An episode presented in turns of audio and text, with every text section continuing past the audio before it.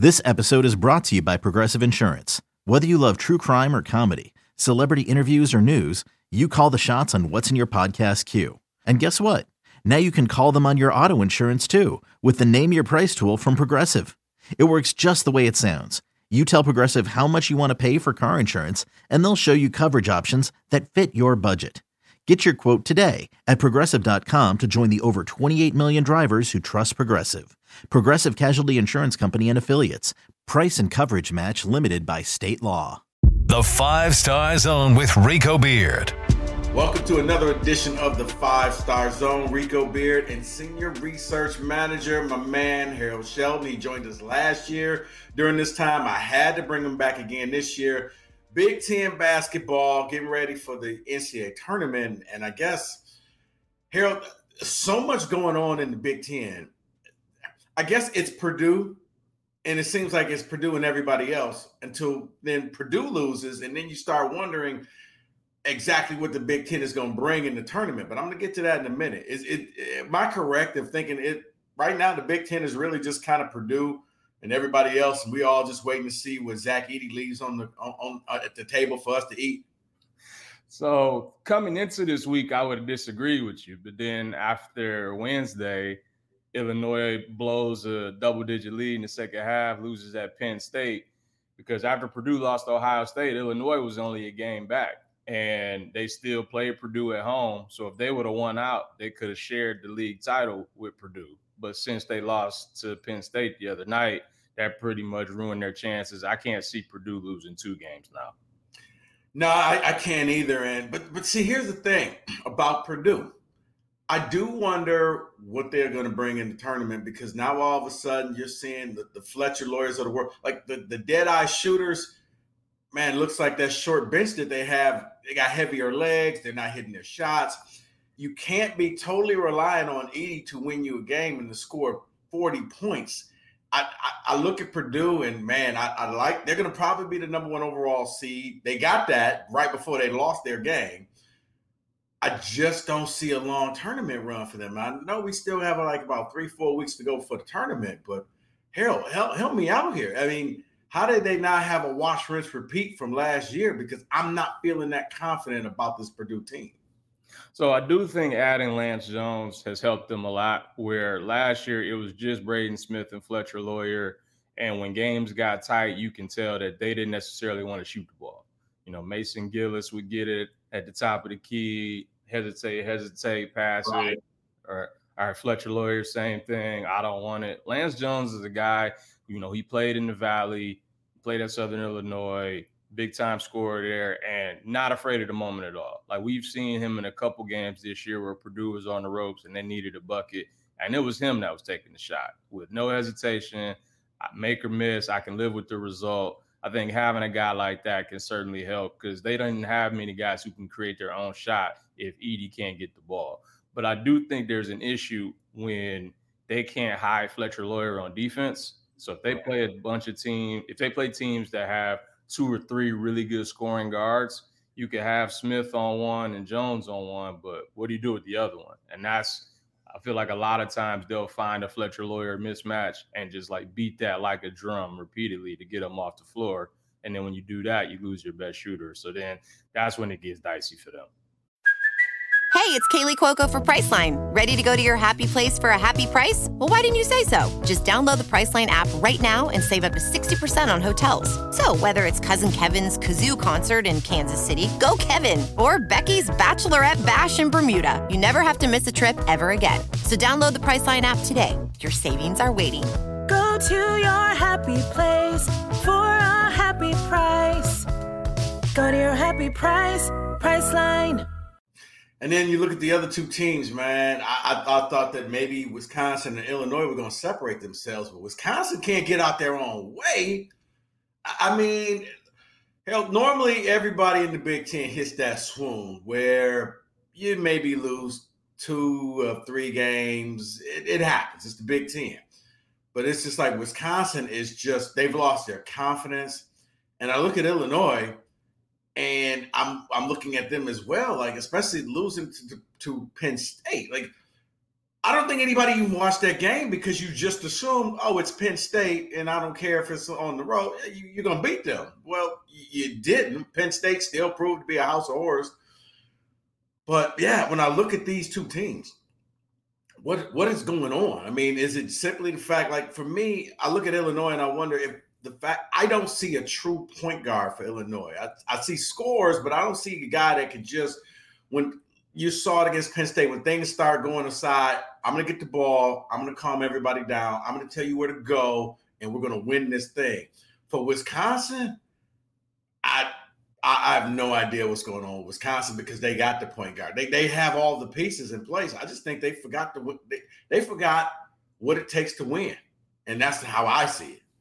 No, I think that's fair. Um, with the, when it comes to Illinois, when we saw it against Michigan State, where Marcus Domas has to play point, he's not a point.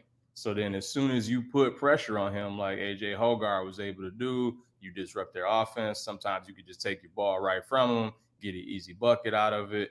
And against Penn State, it was a similar thing where, like, Ace Baldwin didn't give him any room to breathe, you know, kept getting a bunch of deflections.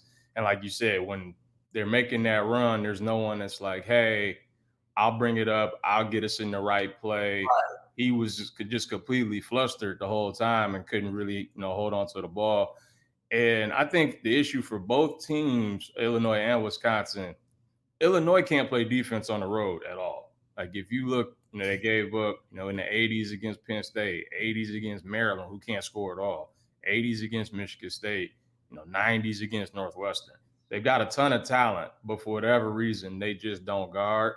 And for Wisconsin, it's a similar thing where early in the year, they were making a bunch of threes, which kind of covered up for the fact that they couldn't guard anybody like they normally do. Mm-hmm. And then when they went through that swoon, they stopped making threes. Like, they were down to twenty-six, twenty-seven percent when they lost five out of six, but the defense was still bad. So that's how teams like Michigan were able to beat them. Uh, we saw Purdue was able to, to beat them. And, you know, Wisconsin and Iowa, Iowa was another team who wound up having a big second half comeback to beat them because they just couldn't get stops. So I feel like it's going to be very matchup dependent, which it usually is in the tournament, but even more so this year, just because there are flaws that are so obvious for the three best teams in the conference. And if they run into a bad matchup early, you know, in a four thirteen, five twelve game, wouldn't be surprised if they lost. Yeah. And and then I look at the, the next tier of teams, and it's it's Northwestern, but now there's no Tiberi, which right. I think is going to be, you know, that's a major setback for them. Um, and then you also look at Nebraska, who I, I just think is the surprise team of the year. I, I don't think anybody saw what Nebraska was going to be doing. And then you got Michigan State, who I don't know what Michigan State is, because all of a sudden, every time, Harold, every time I think, okay, you just beat Illinois, it was alumni day, you fixed this thing, we're ready to go, let's go. Okay, and then you went and beat Michigan, and then you fall flat on your face to Iowa. I I don't know what the team is. I don't know. I mean, Tom looks like he's about as befuddled as everybody else. I mean, I'm like, coach, this is your team. You recruit these players. You know what you got. Sissoko is, you know, he's, to be honest and be fair, he's going through some things. He, he you know, it's, I think, believe his grandmother passed away, somebody who was near and dear to him. And anybody who's experienced loss knows that it, it takes some time. And, and I do think that maybe they brought him back too quickly. Of course, everybody's going to say, I'm good, I'm all right, but you're not really good and you're not really all right. And you're kind of, I think you're seeing that on the court where he's, he's there, but he's not there. But since we're already here at M S U, Harold, to me, their tournament limitation is going to go up against. We, we talked about how with Illinois, and, you know, how they uh, they can't guard on the road and how Wisconsin can't guard. And, you know, we also talked about how, you know, you, you got to be able to, to play outside of your building. For Michigan State, their matchup problem is this. You go up against a team with some bigs, you're done. You're toast. I mean, when when when when Freeman is in foul trouble, he's going to be the freshman of the year. They got gifted. Two quick fouls first half, two quick fouls second half. He played a total of six minutes, and that's only because McCaffrey put him back in in the final two minutes. Other than that, he would have played four minutes the entire game. You didn't need him. because they still found a way to go out there and win that game. And they, it's one of those games where stats lie. M S U hits ten three-pointers. Tell me a team that hits ten three-pointers and loses by, you know, like double digits. But they did. Iowa hit four, but they were backdoor cuts. They were layups. And then I look at A J Hoggard and all the layups that he missed.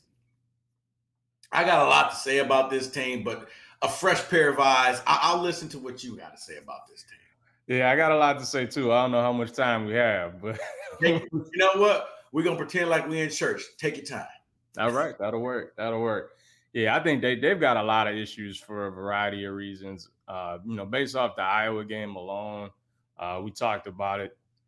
They missed eight layups themselves in a, in a game they lost by seven. Uh, you talked about the the issues with the bigs. The fact that Owen Freeman's out and then Ben Crickey is the one who winds up killing you. And he wasn't that great during Big Ten play as it was, but it didn't seem to matter because they were able to get whatever they wanted. I think size-wise, not just bigs, but teams that have height across the board bother Michigan State. And you saw it when they played Wisconsin too, because A J Store at six six, six seven playing the three, going up against Jaden Akins, who's six two, six three playing the three. And then you have a big four and a big five as well. Iowa's similar. Tony Perkins is a big guard. You know, Peyton Sanford's a big wing. And you start Crickey and Freeman, Patrick McCaffrey. Like, all these guys have size. All these guys have length. So you could tell when Michigan State was trying to drive in, they were bothered by some of the length, maybe overextended on some of the layups where they didn't necessarily need to. But I think the length kind of got in their head and bothered them. And then for them, you know, for Iowa, they were just easily driving by guys. And then they were able to finish over the top because of the height advantage. And so we saw that against Wisconsin, which is why they lost to them twice. We saw it against Iowa, a game they were supposed to win. Um, I think they were favored by ten and wound up losing by seven. So I think you have that issue. And when it comes to Michigan State's offense, it's pretty simple. If you keep them in the half court, they are very, very average. They have to be able to get steals. They have to be able to score on the break, score off of turnovers, and they're really, really good when they do that. But if you face a team that doesn't turn it over, makes you run half court, and you got to, you know, get under ten seconds in the shot clock, it's usually a, a Tyson Walker bailout, and it's usually not a high percentage shot. And right. You see Michigan State's offense really, really struggle in that. Like, if you look numbers-wise, in their wins, they average nineteen points off turnovers per game. That's down to nine in their losses. You know, like, it's it's it's pretty apparent. And Iowa, you know, only turned it over five times against them, so they weren't able to get out and get easy buckets. Yeah, because I'm looking at the M S U team, and, yeah, I, I thought that maybe because, you know, Malik Hall, and I equated it to when it was the tournament run, when the light switch just clicked on for Darrell Summers. And Darrell mm-hmm. Summers became the player that everybody always dreamed that he would be. Malik now going out here, almost averaging twenty points a game. He's really, I mean, you see the confidence in him. Like, he's not thinking anymore. He's not worried about the injuries that he's had all his career. He's actually being a good Robin for Tyson. And so much so that there's some games where he's the Batman and he tells Tyson, you know what, you could feed off of me. Just get me the ball. And, and it's like, you know, against Illinois. Because I, I remember I asked him in the locker room, like, Malik, you know, what was it like to know that on, on that one of those final drives, the play was for you, not for Tyson? He was like, man, that's something you dream about playing in your backyard. You want to be the guy to take that shot. You see the confidence there. But, Harold, I think you're right. It's, it, it does come down to matchups, and, and they, they're they're stagnant in their offense, which has always amazed me because Izzo's never changed it. You would have thought that at some point, it's like – everybody knows the three-man weave that they're about to run. Weave, weave, weave. They hope to catch you asleep. And and I'm and I'm and I guess what I'm saying is when, when it comes to the Big Ten, you'll probably get six teams in the tournament, which is a down year. Because there have been years when you've had close to nine or ten teams. You're only gonna get six. Is it something that maybe playing out a conference can help them and advance further? Because we shouldn't still be talking about Mateen Cleaves was the last Big Ten player to lead a Big Ten school. I'm not counting Maryland because Maryland was in the A C C when they won. But, yeah, Cleaves. And, and, and I'm going to really drive the point home to people. Izzo's recru- is recruiting Cleve's son, and Cleve's son could be at M S U in two years. That's how long it's been. We're going on year twenty-four, and it's not just an M S U thing. It's a Big Ten thing. What what can the Big Ten do to, to snap this streak? And you've seen, you know, Villanova winning multiple times, UConn winning multiple times, Kansas, North Carolina, Duke, Baylor. But it just seems like the Big Ten, the best they could do is get to the title game, maybe a Final Four, but don't ask them to do anything after that. Yeah, I think for the most part, the Big Ten, especially recently, has been a big man's league, and that just doesn't win in the tournament. You have to have multiple pro guards. And we've seen the teams that have gotten to the championship game from the Big Ten recently. You know, whether it was Michigan, they had multiple pro guards. You know, we've seen Ohio State get there with, with Mike Conley, and he was a pro guard. Like we've yeah. seen, uh, you know, Wisconsin, they got there with multiple pros. I know they didn't have necessarily a pro guard, but they had the National Player of the Year, who was more, he wasn't a back to the basket big. Like they're, they have to be, usually have to have multiple pros on your team in order for it to work. And we've seen Baylor, we've seen UConn, we, we've seen, you know, North Carolina. These are guys who have had multiple pros. And for whatever reason, the Big Ten just hasn't done a great job of getting multiple pros on their teams. Uh, I think there are a lot of great coaches, and I think the fact that they all play similar hurts them in the tournament as well. There, you don't you won't see a lot of teams that that trap and press. You won't see a lot of teams that, you know, just junk it up all over the court, where you get used to seeing it, and then you get in the tournament in some second round game against a team that you're not familiar with on a short prep, and then they throw this stuff at you and you're like, oh man, I haven't seen it. I don't know what to do now. Right. Pretty much all the Big Ten teams play the same on defense. You know, they they they play off, they try to keep you out of the lane. We might double you a little bit in the post, but outside of Penn State and maybe Maryland, no one's really getting into you ninety-four feet. No one's trying to press and trap you. And so a lot of times guards get comfortable. You know, oh, I can just come in my set, set the offense up, run my usual stuff, get my, my easy shot. Down twenty seconds, yeah. Yep. And then when the tournament comes, you're usually facing more athletic guards and longer guards, and then they're getting you out of your stuff. And now you're like, oh, man, I don't know what to do because I haven't seen it for two months, three months. So I think there's multiple reasons, but I think not having great guards and not being able to see the the multiple defenses that you'll see in the tournament have really been an issue.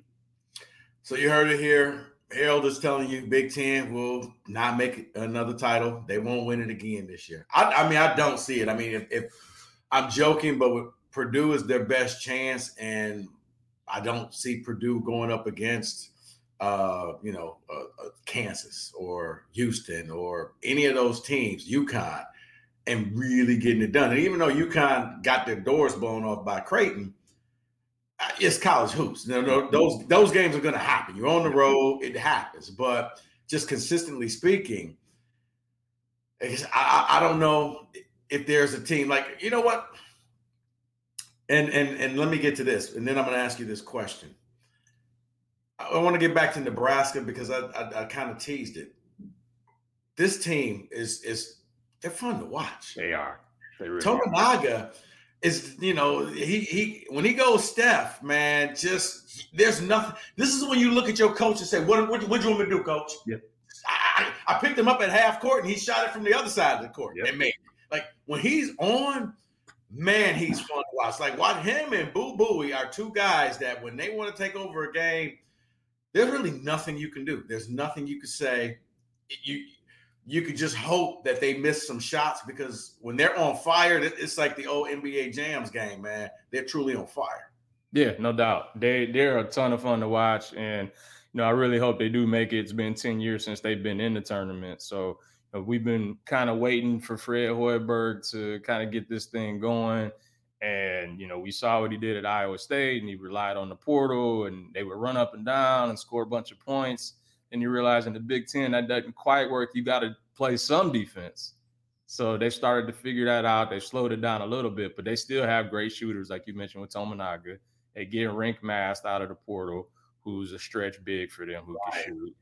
And last night, well, I should say Wednesday night, when they played Indiana, they go up twenty in the first half in Assembly Hall. Indiana winds up coming all the way back to cut it to three, and you're like, yeah. oh, man, you can't blow this. Like, you haven't won a Big Ten road game. Like, you're trying to get in the tournament. It's a game you can't lose. But then they had guys like Jawan Gary and Jamarcus Lawrence make plays for them. So it was not just Tominaga. It's not just Rienk Mast. They have four or five guys who can make plays for them, and they're all older. And so I think it certainly helps when you get in environments like that. They're not going to be scared at the moment. And so when you have, you know, four or five guys who can shoot threes at different positions, they, they can be tough to beat, which is why we, we've seen them, you know, they blew out Purdue at home. You know, like, we've seen them win at Kansas State by fifteen. Like, they, you know, they beat Michigan State at home. They beat Wisconsin at home. It came back from down eighteen to do it. So they're certainly not afraid of the moment. If they get the right matchups, I think they could, you know, maybe win a game or two. And, uh, you know, they're just, the way their style is just really difficult to play against. Harold, I'm talking with Harold Shelton. He works at the B T N. And Harold, I do appreciate your time. I got a couple more questions. Sure. One, now I know we, we don't have what the tournament is going to look like, but let's just assume that the teams that we've talked about today, uh, between Purdue and Illinois and, you know, M S U, Northwestern, Nebraska, and Wisconsin, they make the tournament. Of those six teams, not just kind of blind rapid fire, which team do you think would go the furthest? Not knowing who they're going to play, but just is built to go the furthest in the tournament as of right now. I think Purdue probably still gets my vote, and I think the locations are going to help them this year. Yeah. Because even though they were a one seed last year, they had to play out in New York. They didn't really have as much of a crowd. If they wind up getting into some kind of matchup where it's tighter than it should be for a while, first two rounds are in Indianapolis. Correct. So they're going to have home crowd there that might help them get over the hump. And then they're going to be in Detroit after that. Pretty short drive for that. Two hours drive, yeah. So, you know, we've seen them when they've had some of these losses, it's usually been pretty far away where they haven't had the crowd to push them over the top. And I remember a Wisconsin team that made the championship game in twenty fifteen, where they were playing Oregon that had Joseph Young at the time, and they were giving them the blues in the first half. I mean, they were doing whatever they wanted. And the crowd absolutely helped Wisconsin get back in that game because they played in Milwaukee. And sometimes that's what you need. Like, you, if for whatever reason, it's just a bad matchup or you don't have it going and you're down ten, you're down eight. Sometimes yeah. all you need is a little bit of a boost to get you going, gets the crowd in it. The other team. That three, yeah, yeah. And then you know how it is in college basketball. That momentum starts going. So I think the location could certainly help them this year where it hasn't in previous years. And again, they're going to be a one. I highly doubt they lose to sixteen again. I mean, we haven't seen we haven't seen a team do it twice. No, no. Uh, but then, you know, once you get to the Sweet sixteen, after that, you know, you kind of see what happens from there. But I think just getting out of that first weekend will help them a lot mentally. Just yeah. because you don't have to hear the whole, oh, well, here we do, here it goes again. Like Purdue against uh, another double-digit seed, and they can't get it done. I think you get yeah. past that mentally, you can just play basketball. And you know what, uh, statistically speaking, and you could probably appreciate this, but if you had to choose a number one team to not make it out the first weekend, you know who you would select? Who's that? UConn. Because the reigning champion hasn't made – I don't think the reigning champion's made it out the first weekend in like a long time. Now, you're the research guy. I have to look that up. Yeah, that, that sounds right on surface. It certainly sounds right on surface. I thought, because I, because I was like, no, Villanova did. But no, Villanova won the title and then lost to Wisconsin in the second round. And then yeah. the next year they came back and won the title. And, yes, before you say, well, were they were at one seed? Yes, they were one seed when they lost to Wisconsin in the eight nine game in the second round. So, believe it or not, one of the hottest teams out there, UConn, if you had to put money on, is probably the one team that you would say won't make it out the tournament. which is ironic enough because in a lot of projections, is that's M S U's bracket.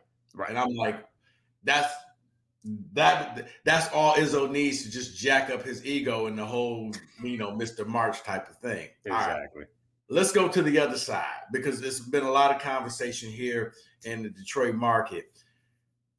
What does Michigan do with Juwan Howard? They're sitting there at the bottom of the Big Ten, a place that they haven't been dead last. It shocked me when I heard these numbers, but I want to say it was nineteen sixty-seven was the last time that they would finish last in the Big Ten in hoops. You would think with Brian Ellaby and, and Tommy Amaker, and no, no, they never finished dead last like they're about to. He appears to be a man who knows that his job is safe. You don't see a sense of urgency. I mean, I, I'm not trying to be funny, but I saw more fire coming out of Juwan in a Wisconsin handshake line than I do playing your rivals at home, where, man, it's almost like, Juwan, are you high? Are you even listening to? He's saying, well, the crowd was great. Now, Juwan, they were chanting, go green, go white. Right. When your point guard was on the line, they were chanting, do your homework. Right. Your crowd was not great, not for you. But he's like, oh, the crowd was great, and, you know, maybe it was the players. It just, he's drawn up plays. Like, at the final three minutes of the game, State basically was waiting for him, them to foul, to play the foul game.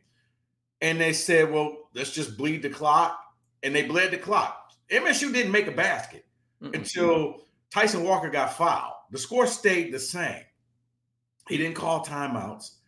And then finally, with like thirty-three seconds left, he goes over to the whiteboard and draws up a play. And I'm thinking, Juwan, do you have an eleven-point play that you're about to draw up? Because if so, you're wasting your talents in Michigan. You should be in the N B A. What, what is Michigan supposed to do with this? Is because it's eroding away. I can't even say it's a blip on the radar, because you had two N B A lottery picks and Hunter Dickinson, and you didn't make the tournament last year. And now, you know, Kamwa broke his wrist, so any chance that you had of running the table in the Big Ten tournament is gone. You got a point guard who is the definition of half pregnant. He's half suspended. He only plays at home games, but not on the road. What do you do with this team? Because I don't even see a gigantic recruiting class coming in for him next year. And that last part is the one that shocks me, because I figured he would be a guy with N B A ties, Fab Five ties, all that stuff, that he would be able to get guys in. And it looked like early on that was the case. But, you know, twenty twenty-one, which isn't that long ago, like, they were number one seed in the tournament. They were in the Elite Eight. They lost to the eleventh seed U C L A. And it's been all downhill ever since. And like you said, they had Bufkin with Jet Howard, with Hunter Dickinson, couldn't make the tournament. You try to get Terrence Shannon in through the portal, doesn't happen. The following year, you try to get Caleb Love in for through the portal, doesn't happen. You know you have restrictions in terms of guys that you can get in. So I feel like that kind of caps what your portal recruiting looks like. So if you don't have high school recruits that you can build off of, it's going to be really hard to win there, because it's just, it clearly it's hard to get guys in through the portal. Yeah. So it's just really curious to see what's going to happen there. And again, I think like, I think Terrence Reed can be a good player for them. Um, but Doug McDaniel, like, will he even be able to go to Minneapolis for the tournament? Like, that's an end. No, no, no. I, I, I think his punishment is up tonight. Okay. Well, when they play Northwestern, that's the last away game. And then after that, he'll be able to play in those games. So, yeah, because we were wondering, like, for the M S U game, technically it's a road game, but you could go to class that day, hop on the bus, and make it to campus. You know, it's only a forty-minute drive between the two places. But I, I look at this, and I, I have no idea what's going on. I mean, he had the altercation with um, – with the uh, strength and conditioning coach Sanderson, guy who's been there for a long time. Like, they, Michigan won't really say what happened, but it sounded as if it was an argument that may or may not have gotten into a little bit of a shoving match. Um, you know, I think they had the built-in, you know, excuse of, like, when he had the heart thing, like, okay, maybe this is the time for you to set aside. But hell, for me, I questioned what the future was when they played Penn State at the Palestra.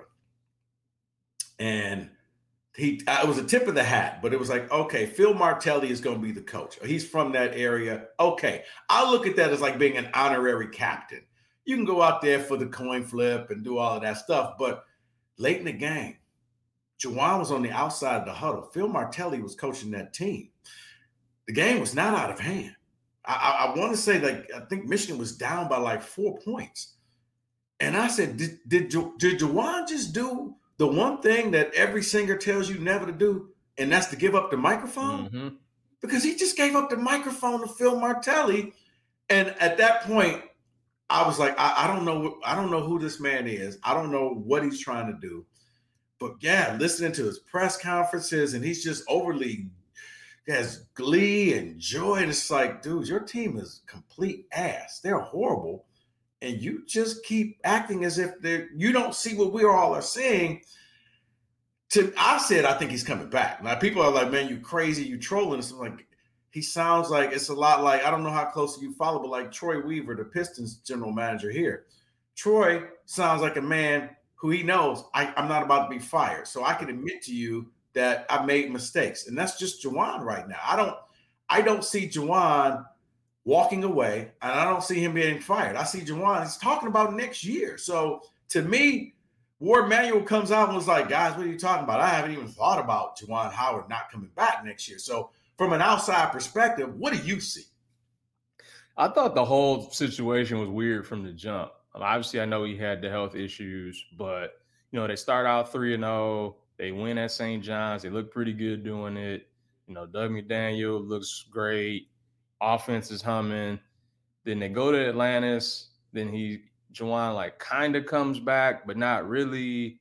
He's on the bench during. He got tossed out the game, and he didn't coach. Right. Like, yeah, you're getting the tech at the half of a game that you're not coaching, but you're still there, and Martelli's still the guy, and, like, both of you were standing up, and both of you were, you know, calling stuff from the sideline. So I just thought all of that was weird to begin with, and you start losing games you shouldn't to, like, Long Beach State. Then you get to January, the McDaniel suspension happens, and like you said, half pregnant, you know, only playing at home, not playing on the road. And it just seems like offensively, they don't really run a ton. Defensively, they don't really guard anybody. And I just, from what we've seen from John Beilein for years and years and years, to go from that to this has been, you know, pretty staggering. Um, and again, it was literally three years ago where they were a one seed, mostly with Beilein's players, but they were a one seed. And they were one shot away from making the Final Four again. And you go from that to last in the Big Ten in three years. I don't know how you fix it. I agree with you where it seemed like it could have just been a clean slate of, hey, you know, I'm having health concerns. I'll step away and, you know, we can give it to the next guy, whether that's Martelli or you hire from the outside. But it, the whole thing's been been really, really weird. And like you said, even the press conferences have been weird. Like he's – they lose by thirty at Illinois, and he's thanking the media for Terrence Shannon, saying you're welcome, because obviously they couldn't get him in in Ann Arbor, so he wound up going to Illinois instead. It's just kind of like, why would you say something like that after, you know, losing by thirty? So, yeah, the behavior has just been really weird throughout. Uh, like, I wish I had more insight to it than that. No, no, no, it's not. I just, look, I I – I like to get the outside perspective because it's like, oh, well, you know, you just like bashing him. And it's like, I don't have to. I can just show you what he's doing. He just, right. I, I have no idea what this man is doing and what he's saying. Like, yeah, I mean, when I listened to his press conference and uh, one of our writers uh, and I work with, Mojo, was even asking like, hey, you know, have you thought about maybe stepping down? He was like, hey, those are your words. You don't know my story. And it's like, this guy ain't going nowhere. Mm-hmm. But when he sat there and said, well, you know, we had a great crowd, and it was like, Juwan, that was an embarrassing – if I'm in Chrysler, that's an embarrassing crowd. Yep. I mean, this I, I couldn't imagine, uh, you know, being at the Breslin Center and hearing, you know, the entire crowd chanting Boiler Up or chanting out I L L, I N I. Like, it was loud. Right. You heard it through the T V so much so that when uh, Holloman – I think it was Holloman went for a three-point shot, and Jimmy Jackson was like, man, if they hit this shot, the roof was going to blow off. And then they was like, wait a minute, who's the home team here? Right. Like, that's how bad it was. So I I, I don't know. So yeah, I just, even Malik Hall commented on that and said, like, yeah, you definitely heard, you know, green, go green, go white chants throughout. And you heard some of the go blues, but, you know, they didn't really hit the same. You know, they had to say that, but it clearly wasn't the same kind of volume. So you're hearing that from the players themselves, too. Oh, yeah. At the end of the game, they they chant, they, they A J is going like this to the crowd, like, get up. And they, but at that point, the Michigan fans had already left. So, yeah, I just I just wanted to get your opinion on that, talking about the back end of the conference and and, and Juwan Howard, because that's just, hell, that, that one's just strange. So, but hey, right now it looks like six teams. I mean, Iowa could be teetering, maybe being that seventh team to get a spot. I think the win against Michigan State will help them out.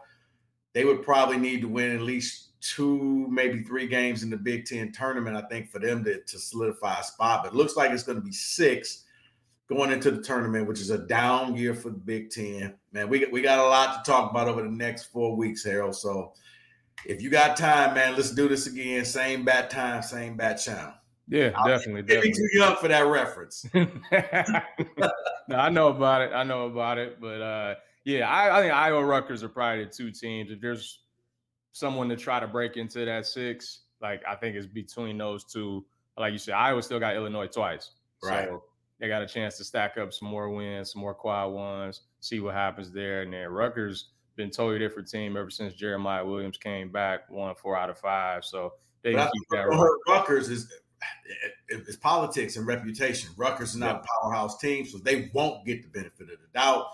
Whereas Iowa's like, okay, we know Iowa and they've had players before, but yeah. Now Rutgers next year, that's going to be a whole different story. Mm-hmm. We're going to be talking about them at the top of the show rather than the bottom of the show. Exactly. Harold, appreciate your time, man. We'll be back next week, talk some more Big Ten hoops. But until then, keep liking, subscribing, and telling your friends about the Five Star Zone. For Harold Shelton, I'm Rico Beard. See you guys next week.